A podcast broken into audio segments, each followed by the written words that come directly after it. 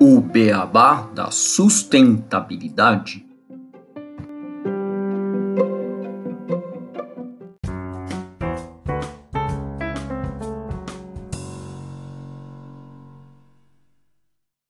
Bem-vindos ao podcast O Beabá da Sustentabilidade. Este é o episódio número 9 natureza e qualidade de vida. Eu sou Gustavo Soares, administrador de empresas e pós-graduado em gestão estratégica de sustentabilidade. Temos, como sempre, o Renato Gatti, que é engenheiro de materiais e pós-graduado em gestão estratégica de sustentabilidade. E hoje temos a ilustre presença da Juliana Gatti, que é doutoranda em arquitetura, paisagística e ecologia urbana pela Universidade de Lisboa mestre em Conservação da Biodiversidade e Desenvolvimento Sustentável pelo Instituto de Pesquisas Ecológicas, líder global para direitos das crianças pelo World Forum Foundation e que atua desde 2006 na gestão de projetos socioambientais para diferentes organizações. Ela é idealizadora do Árvores Vivas, que tem como propósito restaurar e promover a conexão de crianças e toda a sociedade com a natureza por meio de ações que comunicam ciência através de experiência prática, sensibilizações afetivas, resgate de memória, promoção de identidade ambiental e arte. Também como pesquisadora, ela tem investigado a relação da saúde e da natureza. Tudo bem, Renato? Tudo bem, Juliana? Como vocês estão? Olá, Gustavo, tudo bom? Tudo bem, Juliana? Bem-vindo ao nosso podcast. Muito obrigada. Boa noite, boa tarde, bom dia para quem nos escuta. Olá, Renato. Olá, Gustavo. Uma alegria enorme estar aqui com vocês hoje e ser convidada do Beabá da Sustentabilidade, que é um podcast muito legal. Eu estou adorando fazer parte disso com vocês. Ah, legal. A alegria é nossa compartilhada com você e espero que com todos os nossos ouvintes também. Com certeza. E começando o episódio de hoje, Gustavo e Juliana, a gente traz uma notícia publicada no The Wall Street Journal no dia 14 de fevereiro de 2021. E essa notícia, ela traz um questionamento o título dela diz: Para melhorar a saúde durante a pandemia, seriam duas horas ao ar livre os novos 10 mil passos? E fala sobre os danos físicos e mentais infligidos pela Covid e algumas pesquisas que têm surgido é, relacionadas aos efeitos terapêuticos que a natureza pode trazer e benefícios à nossa saúde.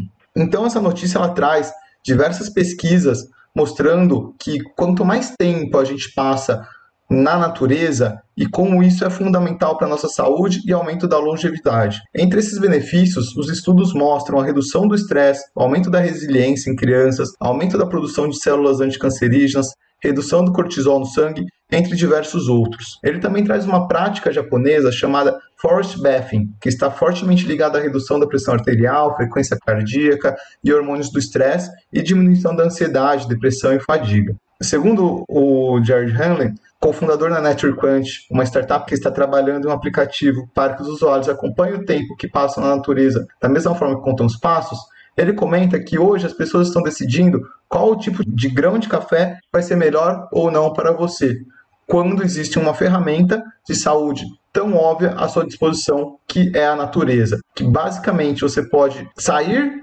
de fora da sua casa, andar ao ar livre e muitas pessoas nem pensam nisso e o quão benéfico acaba sendo para o seu bem-estar, para a sua saúde. Porém, apesar de muitas pessoas saberem que a natureza é boa para a sua saúde física e mental, elas ainda não gastam muito tempo nela. E segundo pesquisas realizadas em 2017, foi descoberto que é cada vez mais normal passar pouco tempo fora. O adulto médio, segundo a Nielsen, passou 11 horas e meia por dia consumindo mídia em 2019. E também metade dos jovens de 18 a 29 anos, pesquisados pelo Pew Research Center, disseram que estavam online quase constantemente. Esse tema ele está muito relacionado aos nossos dois últimos episódios, onde a gente falou a respeito de cidades sustentáveis e consumo consciente. Essa sociedade de consumo que a gente vive, as relações que a gente está construindo com o nosso planeta, fizeram com que nós humanos a gente tivesse um distanciamento da natureza. E visando trazer esse bem-estar e uma sociedade mais equilibrada, as cidades sustentáveis vêm ganhando força. E para isso que a gente está aqui com a Juliana, né, Gustavo, para discutir um pouco quais os benefícios que essa conexão que a gente tem com a natureza vai trazer para o nosso dia a dia, para a nossa saúde. Exatamente. No fato com a Juliana, a gente tem toda essa background que ela tem de experiência já nesse ramo de tanto de natureza quanto de saúde. Bom, então continuando o, o, em relação ao que o Renato já mencionou, Juliana, uma primeira pergunta que a gente tem para fazer para você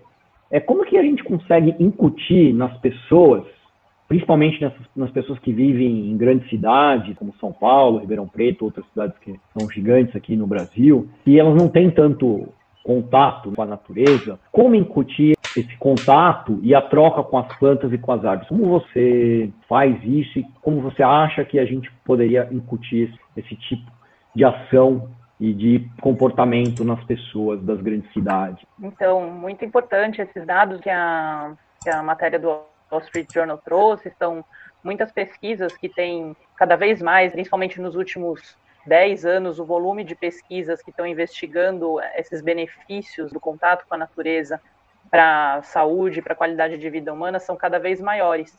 E parece muito óbvio, mas a gente sabe que dentro de um pensamento que cada vez mais científico da nossa sociedade, a gente ter essas comprovações com medições quantitativas, estatísticas, trazendo realmente a comprovação desse benefício, ajuda as pessoas muitas vezes a tomarem decisões lógicas de que, ah, eu vou parar realmente aqui de mexer nesse meu celular por uma hora para ir fazer a caminhada no parque, na praça, na rua arborizada aqui da onde eu moro. Então, a pesquisa científica ela vai auxiliar, né? Eu acredito a nossa sociedade a tomar essas decisões de maneira mais consciente, mas iniciativas como da UCN, né, internacionalmente, e estão atingindo todas as regiões do mundo, os comitês de cada regional de continentes diferentes têm trabalhado com as comunidades locais, é de que a gente precisa da natureza para todos e da natureza desde a primeira infância, porque vai ser mais fácil uma pessoa buscar esse contato se ela desde a primeira infância tiver essa relação próxima de estar, de passar mais tempo, de vivenciar experiências diversas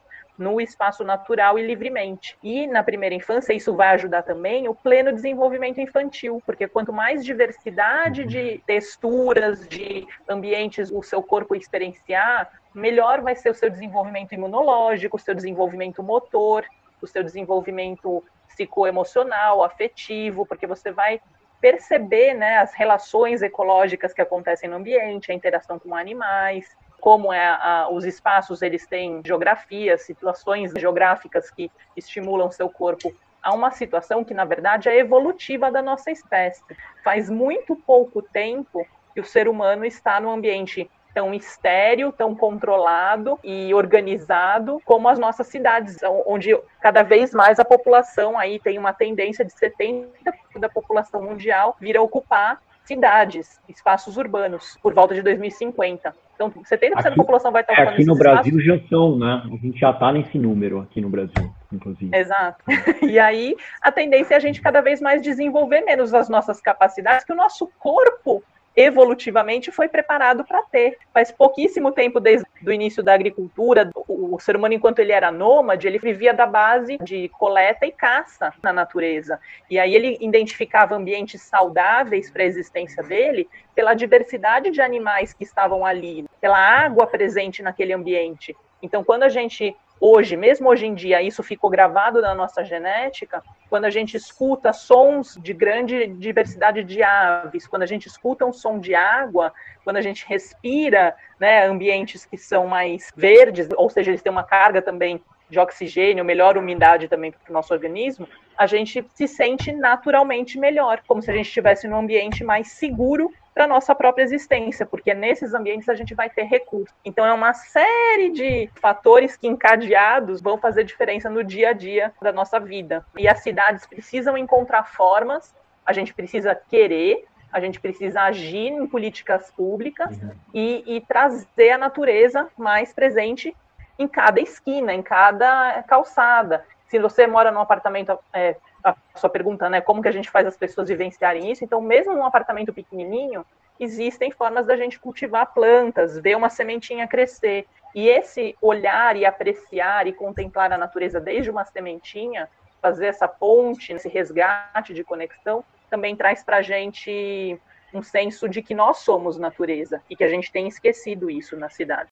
Legal o seu comentário, Juliana. Uma coisa engraçada que a gente percebe é realmente nossa evolução comparado com o tempo de vida que a gente tem na Terra, né? Nossa evolução versus o nosso desenvolvimento, nosso corpo, nosso DNA muito próximo dos nossos hábitos ancestrais. Só que a gente evoluiu de uma forma muito rápida. E a gente percebe um distanciamento, acho que principalmente das novas gerações, muito grande da natureza. Eu lembro meus avós, sou aqui do interior, imagino vocês também, no sítio, um contato maior e, e subindo em árvores, etc. Só que hoje não. É, as pessoas, as crianças, acho que elas estão vivendo cada vez mais dentro de apartamentos.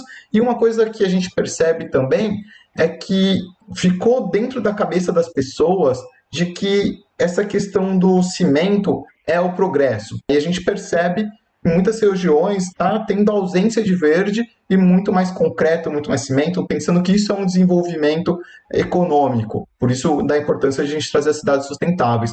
Mas as pessoas também estão preferindo e muitas vezes achando que as plantas elas sujam, dão trabalho. Quando cai uma fruta, vai fazer uma sujeira no teu jardim, as folhas caindo, sujando piscinas ou tua casa, terra. Isso tudo acaba gerando uma relação conflituosa até com a natureza por, não sei, talvez um afastamento. Como você vê isso? Como tem sido o seu trabalho para mudar essa mentalidade, para que as pessoas possam perceber que não, a natureza é assim, a gente tem que voltar ao nosso passado e se acostumar um pouco mais que essas questões são benéficas, isso traz uma qualidade de vida e ter uma relação mais harmoniosa com as plantas, com as árvores. É, só, só incluindo aqui, natureza que é progresso, né, e não concreto. Exato. Uhum.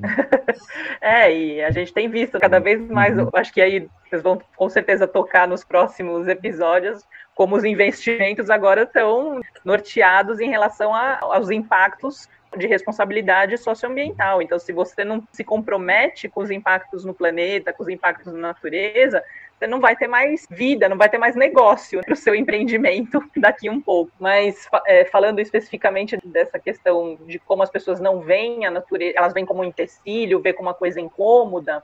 Isso acontece a partir do momento que o ser humano começa a criar um desequilíbrio nas relações, nas interações ecológicas que por exemplo, na, nas cidades, né, e as pessoas começaram a, a, afastar e matar morcegos durante um período deliberadamente. E aí hoje a gente tem na cidade as situações de propagação né, do mosquito da dengue, do mosquito do chikungunya, e um, um, morcego numa cidade, assim, a maioria, na verdade, das espécies de morcego não se alimentam de sangue, mas sim se alimentam de frutas, se alimentam de néctar de flores, se alimentam de insetos. Esses animais, deixando de existir no ambiente urbano, porque a gente criou um espaço ruim para a vida deles, ou acabou, né? Nós acabamos com a, com a presença deles no, no ambiente urbano, eles não, não, nós não temos a relação que faz o controle natural das espécies. Então, quando a gente desequilibra esse ambiente natural, o que, que é a fruta caída da árvore? O que, que é a folha, né? Que nem o, o morcego come o mosquito.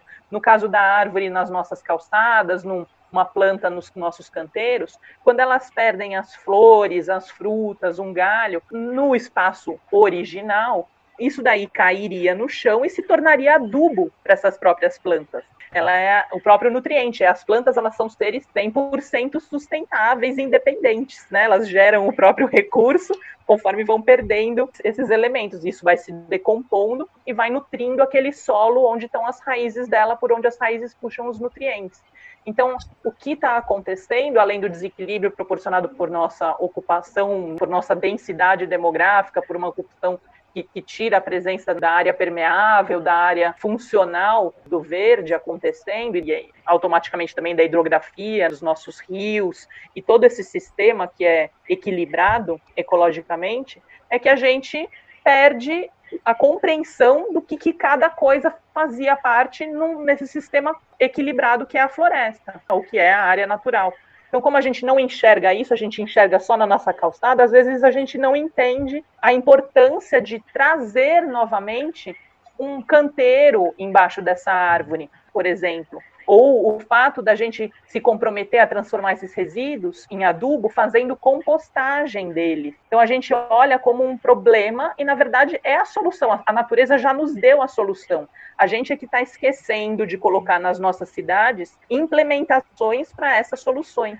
Então, não estamos ainda todos fazendo compostagem, gerando muitos resíduos orgânicos, estamos com poucos canteiros nas nossas calçadas, nas nossas casas, estamos fechando os rios e se não fechamos, deixamos eles totalmente estéreis, com margens sem vegetação, o solo da nossa cidade impermeável, então a gente vai ter uh, as enchentes. Então é uma série de, de resultados que a gente vê que atrapalham a nossa vida na cidade, mas foram escolhas que a gente fez esquecendo de como o sistema natural acontece de maneira equilibrada. É um pouco complexo, mas eu tentei aqui explicar um pouquinho. Ah, é, a gente sempre menciona aqui no, no podcast que sustentabilidade é complexo, é, são sistemas e não dá para a gente pensar simples. Simplificar é outra coisa. E legal que a Juliana deu um spoiler um dos próximos episódios, que a gente vai falar exatamente dessa parte de investimento. Então, já trabalhando num, num episódio sobre isso. E também alguma coisa em relação do que a gente já tem de perguntas, que a gente fala um pouco, já tinha planejado, tanto falar em relação a essa parte das calçadas, que você já mencionou um pouco, como em relação também, eu assisti o seu TED, foi lá em em Belém em relação a como é, os, os canteiros centrais, eles de avenidas, eles acabam deixando as árvores quase que sem condições de crescer. Aqui em São Paulo, não sei se vocês conhecem a Avenida João Dias, que é uma avenida importante aqui da região sul, que é uma avenida que tem um, canteiro central construído há mais de, de 20 anos. Eles fizeram um corredor de ônibus e plantaram umas árvores que elas têm tamanho de, provavelmente, de pequenos arbustos há mais de 20 anos, porque eu acho que elas não conseguem crescer. Então, isso é realmente bastante importante. E entrando na questão das calçadas, a gente queria discutir um pouco isso também. O que você acha, como deveriam ser as calçadas, e inclusive não só as calçadas também, você mencionou em relação à permeabilidade do solo, por que, que ruas e avenidas também não são mais permeáveis? O que, que você vai em relação a esse tema, né? Em relação à calçada que a gente fala, que aqui em São Paulo tem uma legislação nova de calçadas que ainda permite um certo nível de permeabilidade, mas não permite calçadas jardins completas, né? Você tem que ter uma passagem na, na, calçada. O que, que você vê nesse tema em relação às calçadas e também a permeabilidade do solo, apesar de você já ter mencionado um pouco sobre isso? É, mas é um assunto que tem muitas camadas, né, Gustavo. Ele, as calçadas, primeiro que no, quando a gente vai para um bairro antigo das cidades, bairros que, de, de cidades que tiveram presença ainda da época dos barões de café. Historicamente, aqui em São Paulo, a gente tem algumas cidades no interior também que passaram por fazendas, por centros urbanos ali que foram constituídos nessa época. quem veio e fez o planejamento desses bairros sempre optou por calçadas. Quando você vai lá e caminha, aqui em São Paulo tem o bairro né, dos Campos Elíseos, a própria calçada da Avenida Paulista, eu imagino que calçadas de outras cidades que tenham essa, essa mesma ligação com essa época tenham também essa, essa largura. A gente vê calçadas de 3 metros de largura. Isso é acessibilidade. Isso garante que as pessoas tenham área de passeio segura. Então, uma calçada de 3 metros de largura te permite muito bem plantar um ótimo canteiro de flores, de vegetação mais rasteira, compor com arbustos e colocar árvores de grande porte. Porque você tem área para você caminhar seguro, para fazer o canteiro seguro.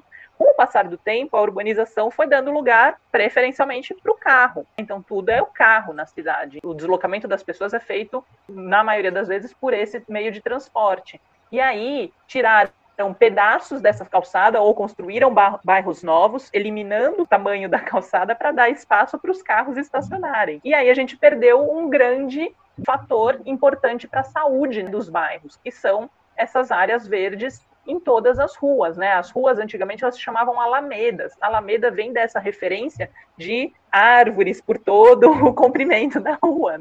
E a gente perdeu isso. Tanto que a gente tem pesquisas hoje da USP que fizeram um levantamento da distribuição de áreas verdes, principalmente relacionada à copa de árvores, nos bairros aqui do município. E a gente tem um déficit em nenhum bairro da nossa cidade, mesmo os que têm grandes áreas de preservação próximo às represas, eles atingem o índice mínimo recomendado pela Organização Mundial da Saúde de 12 metros quadrados por habitante de área verde, que seria mais ou menos três árvores de copa grande, né? Imaginando que uma árvore tenha 4 metros quadrados aí, mais ou menos com uma, um grande desenvolvimento de copa. Nenhum dos bairros da cidade de São Paulo atinge atingia no momento daquela pesquisa, que essa pesquisa tem uns dois, três anos, esse índice. E a maioria não atingia nem o número um, que é, enfim, de três, ele fez ali um cálculo que dava, o melhor índice seria dando o número três por bairro, e a maioria dos bairros não atingia nem um por bairro no índice. Então, é, é, muito baixo, e principalmente os bairros da Zona Leste, da Zona Central, onde você tem só carros passando e não tem nenhum plano né, de espaço para essas árvores. Recentemente, alguns movimentos, iniciativas de engajamento urbano têm feito. Eles têm começado a dialogar com as prefeituras regionais, com as subprefeituras, e negociar plantios de jardins de chuva para deixar mais permeável a entrada da água no solo com paralelepípedos, que as nossas ruas antigamente eram todas de paralelepípedo, né? Então a água ela entrava naturalmente, mas com asfalto, então eles quebram, criam esses canteiros de chuva para a água ficar ali alagada e ser mais facilmente absorvida, com vegetação nativa. E tem também proposto, por que não, em alguns casos, fazer plantio de árvores no espaço onde carros poderiam estar estacionados nada mais justo, uma vez que o carro tirou o lugar da árvore no processo da urbanização moderna, a gente pegar, colocar uma árvore no lugar que um carro poderia estar estacionado. E aí a gente ganha qualidade de vida. Então, é, isso é, um, é, uma tensão. Agora, o que a gente precisa garantir, é importante, é que a gente precisa de pessoas na rua. As pessoas precisam se sentir bem encorajadas, seguras para caminhar nas ruas. Então, é sempre importante fazer o plantio pensando na acessibilidade. Se a pessoa não se sente bem para caminhar na própria calçada do quarteirão da casa onde ela mora, do apartamento onde ela mora, como é que a gente vai querer essa, essa reconexão ou ela aproveite esse bem-estar que a natureza pode trazer para a gente se ela não consegue nem ter segurança com o espaço bem calçado, bem definido e, e, e acessível para ela fazer uma caminhada no dia a dia. Então, são fatores que, no, num planejamento,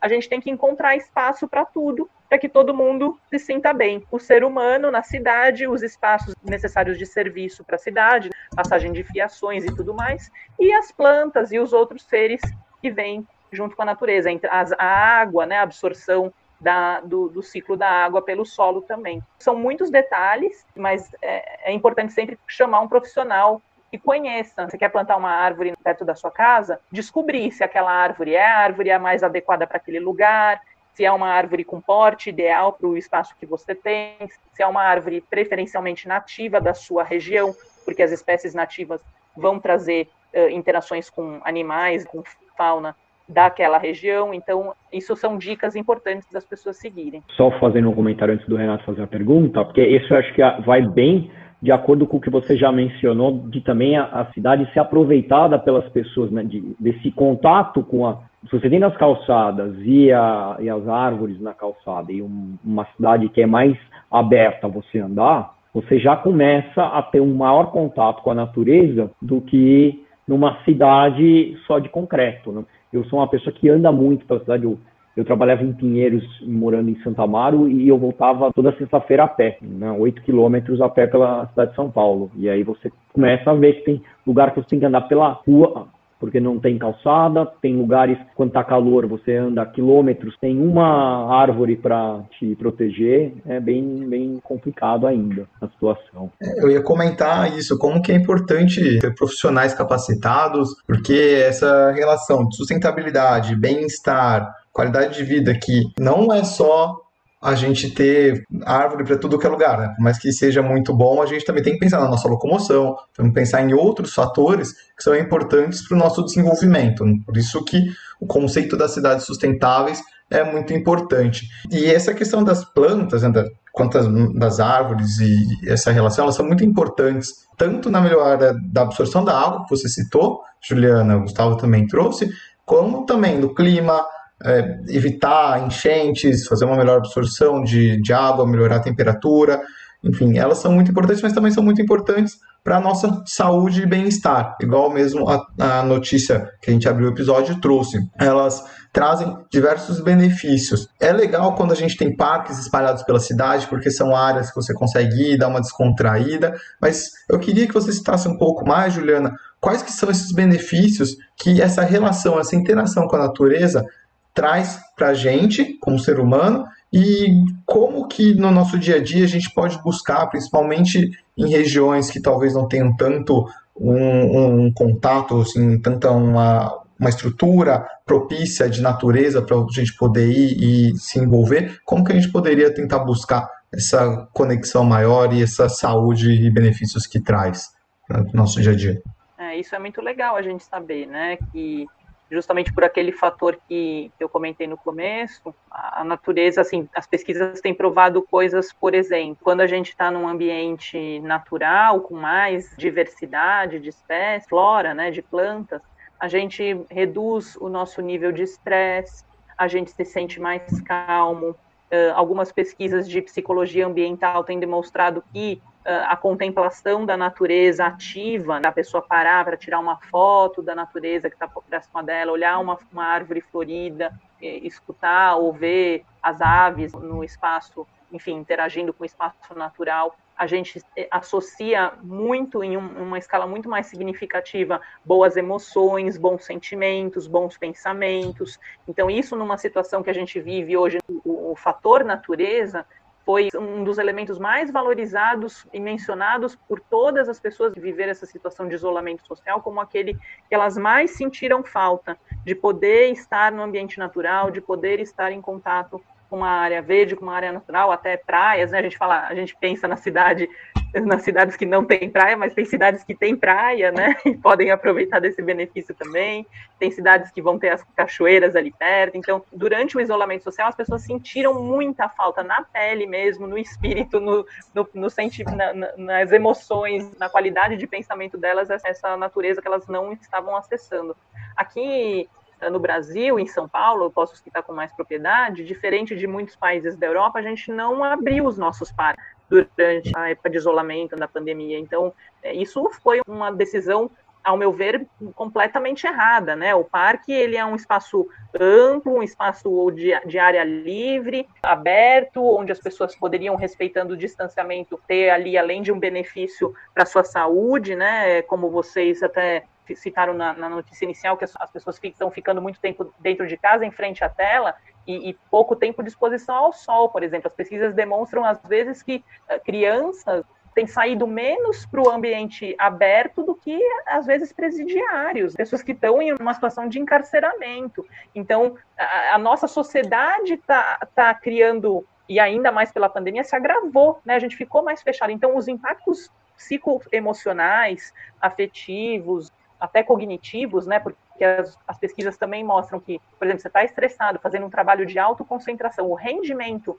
de, uma, de um profissional que faz uma parada no meio de um trabalho de alto nível, né, de detalhe, e sai para fazer uma caminhada de 15, 20 minutos numa área verde, no parque, numa rua arborizada, quando ele volta, ele ganha muito mais rendimento. Isso para alunos também, para estudantes. Então, é, é muito importante a gente cultivar o hábito de contemplar e estar na natureza para muitos fatores da nossa vida. Quando a gente não tem o ambiente, uh, na minha pesquisa de mestrado, eu, eu, eu fui, eu tive uh, um olhar de buscar levar a natureza para uma situação de extrema restrição.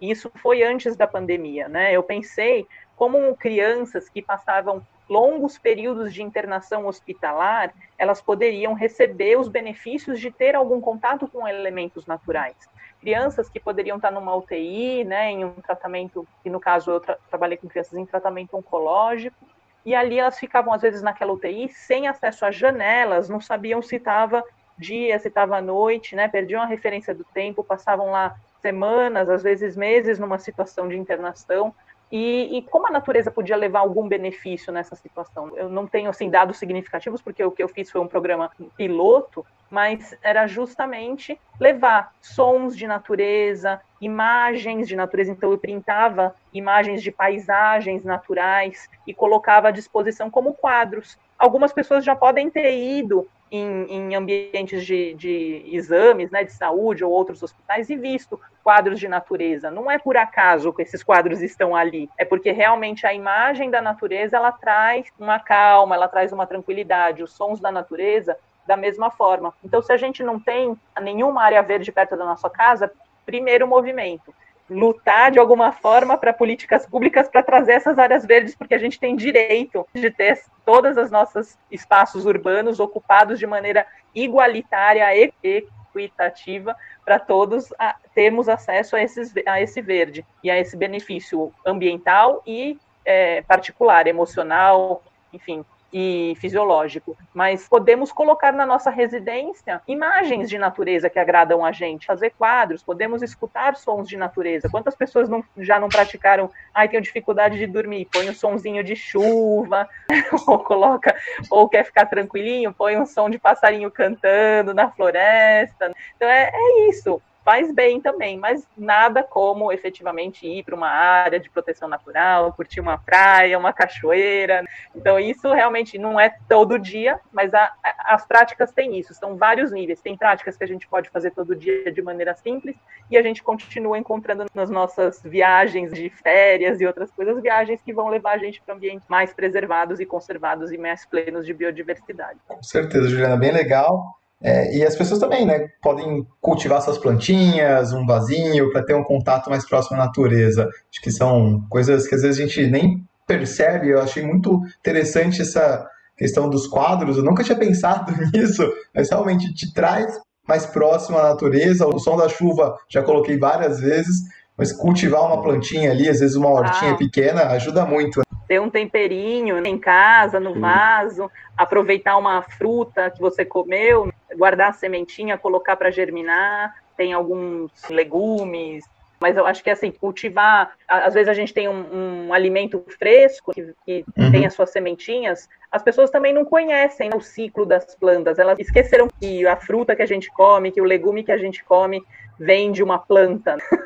que é, faz parte de uma planta. Às vezes tem uma flor que pode ser comestível. A gente tem as plantas uh, alimentícias não convencionais. Então, você pegar essa sementinha, ver a planta, como ela se desenvolve, como é a carinha dessa planta, qual é a flor que ela dá, né? E que frutinho vem depois dessa flor, é um processo muito rico e importante. É uma coisa que a gente estava falando, como é que as crianças estão se afastando? Elas estão se afastando porque a família não está criando o hábito, né? Os pais não estão criando a oportunidade dessas crianças terem o contato com a natureza a, a, todo momento. Mas, quando a gente fala com os pais e conversa na memória deles, a maioria, não todos, já temos gerações aí que também não tiveram essa oportunidade, mas os pais dos pais sempre vão ter, eles vão lembrar de memórias muito ricas e afetivas de quando eles tiveram experiências de natureza na infância deles. Então, quando a gente restringe e diminui a oportunidade da criança ter essas experiências, a gente provavelmente vai colher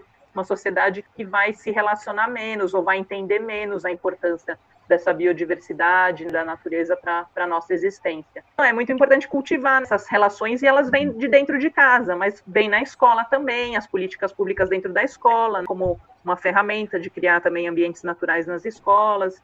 Então, é um, um, conjunto de fatores. Nós, como sociedade, deveríamos estar prestando muita atenção ao que a gente oferece de oportunidades de desenvolvimento e contato com a natureza para as nossas crianças.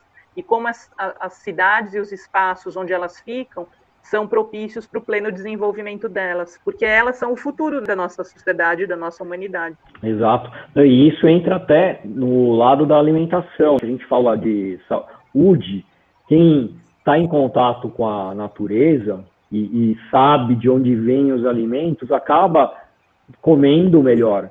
Porque eu, eu já trabalhei na área nutricional com crianças, em trabalho voluntário, e eles tinham uma dificuldade de comer, né? Você acaba comendo muita coisa industrializada, altamente industrializada, que não é tão saudável quanto a comida. E se ela tem já essa relação com a natureza, eu tenho bananeira aqui em casa. A banana que eu como de casa é a banana mais gostosa do mundo. E quem tem a, planta na sua casa tem o alimento mais gostoso do mundo na casa, na sua própria casa. Não, é essa, porque é, é justamente isso que eu, quando né, eu falo que a missão lá que vocês leram na minha apresentação, que a gente faz um trabalho de resgate afetivo das pessoas com a natureza, é justamente isso. Se você tem amor por aquilo que você cultiva, que você cuida, tudo fica melhor. É um ciclo de bem-estar em todos os níveis. Você dá o seu melhor para aquela plantinha crescer, você vê ela crescer, ela volta para o seu organismo, é, vê esse ciclo sustentável, esse ciclo virtuoso, rico, de prosperidade que a natureza ela deu para a gente, ela dá tudo para a nossa melhor condição de vida. A gente que está criando um ambiente que não está sendo melhor a nós, mas se a gente entra num, numa sintonia de nutrir este ciclo, de perceber, é, valorizar, cuidar, agradecer. Então é quase uma coisa um, parece um pouco espiritualizada, mas na verdade é isso mesmo, porque se a gente tem tudo pleno e a gente enxerga essa plenitude fora da gente, a gente vai querer esse bem-estar e essa plenitude para dentro da gente também para tudo que nos cerca, para as nossas relações com as pessoas, para as nossas relações com o espaço e para nossas relações com todos os seres. Um pouco isso que o Árvores Vivas e as ações que eu, que eu desenvolvo na, na minha história profissional buscam uh, estimular na sociedade essa troca. Bem bacana, Juliana. Uma última questão que eu achei interessante, fazendo link com todo esse conteúdo que você trouxe, é um, uma prática muito utilizada nas culturas orientais chamada forest bathing, que eles têm um relacionamento maior com a natureza, com as árvores. Você conhece um pouco mais sobre essa prática? O Gustavo também disse que leu alguns artigos, você mandou um, um artigo para a gente dar uma, uma lida. Se vocês puderem comentar um pouquinho, eu achei super bacana, talvez entender o que, que a cultura oriental, nesse sentido, pode trazer de aprendizado para a gente na relação com a natureza. Então, o Forest Bathing, o nome oriental dessa prática é o Shirin Yoku, e o nome que eh, as pessoas estão chamando aqui no Brasil já é banho de floresta mesmo, então é a tradução literal, mas é isso mesmo. E o que os japoneses, eles naturalmente cultivam esse momento de vivência, de caminhada, de estar no, no ambiente natural, para contemplar, para perceber os seus sentidos mais aflorados, mais focados, a contemplação em todos os níveis, não só visual, mas também com todo o organismo da pessoa. E eles começaram, alguns pesquisadores japoneses começaram a querer medir os impactos dessa prática na sociedade, criaram lá uma maquininha, uma mochilinha para colocar nas costas de cada pessoa pesquisada, com conectores na frequência cardíaca, nas ondas cerebrais, tirando hormônios via saliva, né, antes e depois da caminhada. E, e aí eles perceberam, fazendo exames de sangue, perceberam que tinham impactos e benefícios em muitos níveis no organismo, nas ondas cerebrais mais uh, equilibradas, a respiração e a pressão arterial mais tranquila e mais a pressão mais baixa, a produção de células até mais células anticancerígenas depois de fazer essa caminhada, os hormônios do, do prazer também, da ocitocina, então todos os outros hormônios de bem-estar mais bem marcados. E isso começou a ser uma prática que hoje em dia a gente tem associações de, de banho de floresta na Europa, nos Estados Unidos, se formando aqui no Brasil, grupos que são capacitados para conduzir pessoas nessa prática. Então, a cultura oriental ela tem muito da contemplação, do cuidado com o detalhe. Uma outra prática que é que, que, eu acho muito curiosa também da contemplação é o hanami, que é apreciar a floração das cerejeiras. Eles param a todo o dia, eles acompanham como se fosse um, a informação do tempo que a gente tem todo dia, eles têm a informação da florada das cerejeiras. É uma coisa lindíssima. Eles se preparam, querem ir ver, querem ficar com a família lá embaixo das, das árvores, fotografar. É um grande evento. E a gente são, são inspirações para a nossa cultura, para a nossa sociedade, de como a gente poderia se relacionar de maneira mais contemplativa com as áreas naturais. É, eu tenho um comentário em relação a essa parte de contemplação que aí entra muito em relação à filosofia, né?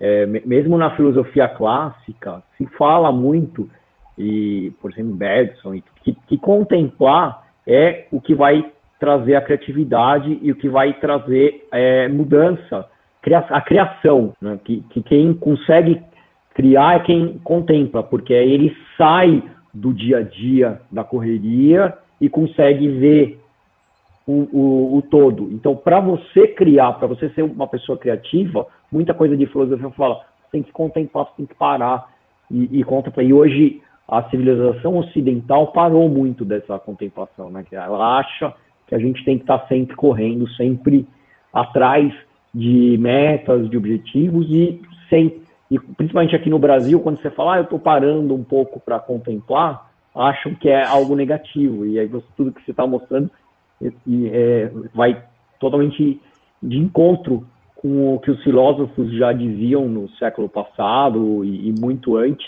de que o contemplar é o, é o ato de, da criação. É como eles dizem, né? O ócio criativo.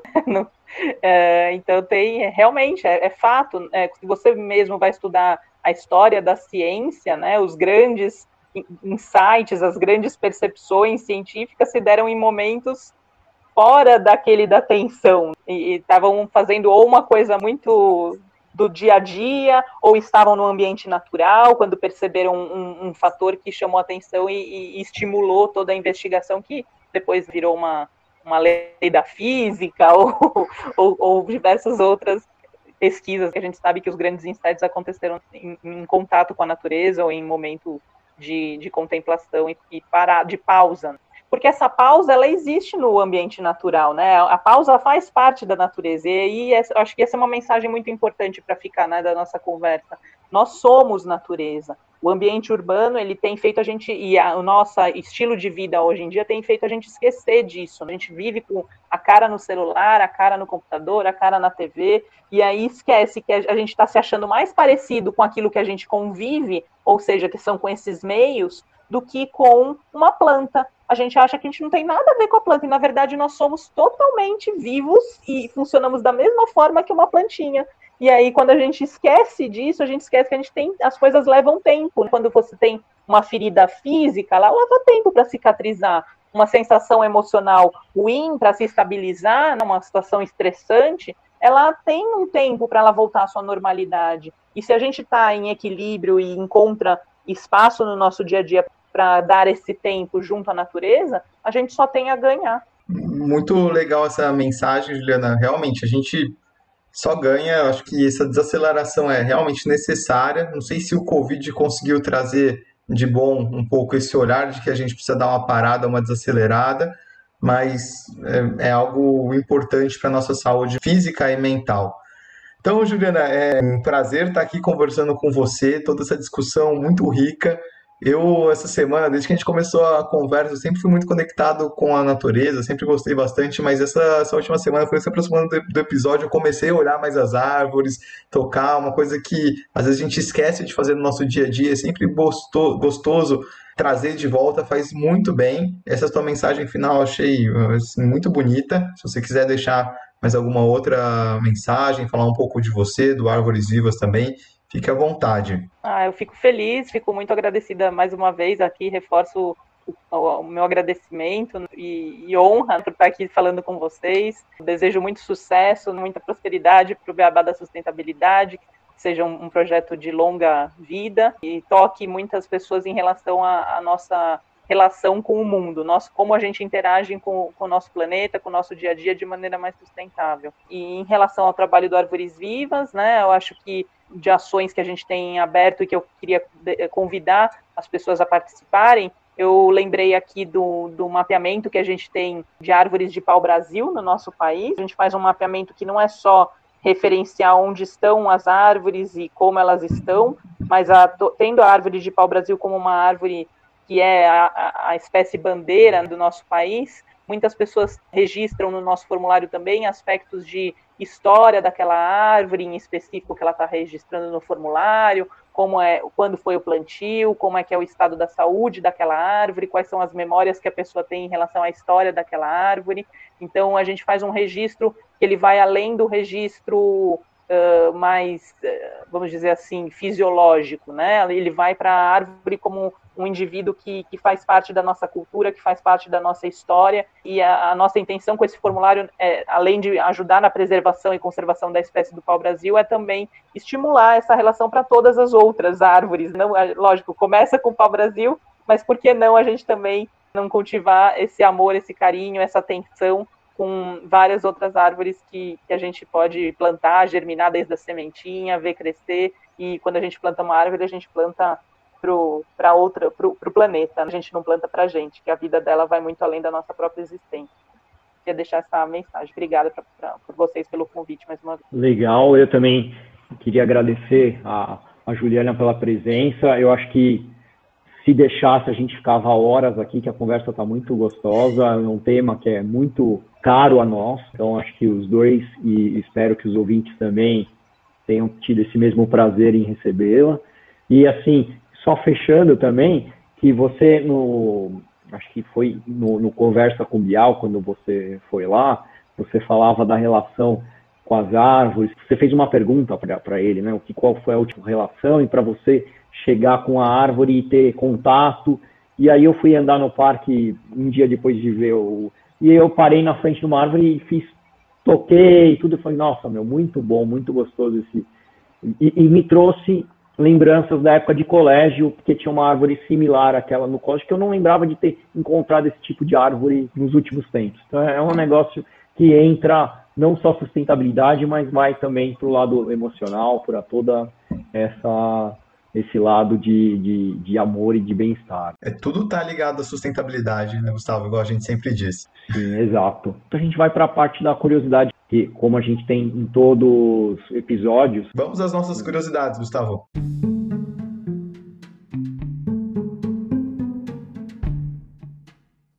Curiosidades. Você sabia que o México está construindo a primeira cidade florestal inteligente do mundo? Isso mesmo, essa cidade será localizada a 100 km de Cancún e a previsão para a conclusão do projeto é o ano de 2026. Vai ser uma cidade com capacidade para abrigar 130 mil habitantes, num terreno de 557 hectares, com infraestrutura energética, mobilidade de vanguarda, espaços verdes, presença de polos de desenvolvimento e pesquisa. O projeto, que é inovador, é, foi feito pelo escritório do arquiteto Stefano Boeri e foi inspirado nas cidades floresta da civilização maia, com o intuito de devolver para a natureza uma grande área verde que seria usada para edificar um distrito comercial. Serão 400 hectares destinados a receber 7 milhões e meio de plantas de 400 espécies diferentes. Desse total, 260 mil serão árvores, o que contabiliza um indicador de 2,3 árvores por habitante. Haverá também parques públicos, jardins privados, telhados e fachadas verdes que ajudarão a estabelecer o equilíbrio entre a área edificada e os espaços verdes. A presença da vegetação ajudará a absorver 116 mil toneladas de dióxido de carbono da atmosfera e a armazenar dessa maneira 5.800 toneladas no ano, minimizando dessa maneira os efeitos do aquecimento global. Esta cidade inteligente vai ser implementada uma, com uma economia circular completa. Todo o lixo produzido vai ser reciclado e recuperado, e toda a fonte de energia virá de um anel de painéis solares instalados ao redor da área urbana. A produção de alimentos será autossuficiente, dando-se em campos agrícolas irrigados. A água, que é um elemento chave desse projeto, ela vai ser coletada do mar e tratada por uma torre de dessalinização. Existirá também uma série de jardins aquáticos para combater as inundações. O empreendimento também vai ter um sistema de mobilidade de vanguarda que vai usar carros elétricos, barcos e lanchas, e é uma cidade onde os veículos a combustão devem ser deixados nos limites dela. É, por fim, eles vão ter também vários centros de pesquisa avançada com foco em inovação tecnológica e qualidade ambiental, de forma a, a hospedar gente de todo o mundo e de universidades e de forma a encontrar soluções para as questões de sustentabilidade e futuro do planeta. Bom, é isso. É, eu agradeço a todos, agradeço de novo a Juliana e agradeço a quem escutou o nosso episódio de hoje. Muito obrigado novamente a todos. Eu vou deixar uma recomendação para nossos ouvintes de escutarem a entrevista da Juliana no bate-papo do Piau, também o TED Talks dela, que está muito bacana, uma poesia, uma mensagem linda. Sigam a gente no Instagram, sigam o Árvores Viva, sigam a Juliana, o Gustavo, o Renato, é, e nos vemos no nosso próximo episódio. Obrigado, Gustavo. Obrigado, Juliana. Obrigada, pessoal. Obrigada a todos que nos escutaram. Que tenham bons momentos com a natureza. Um beijo a todos. Obrigada, menino.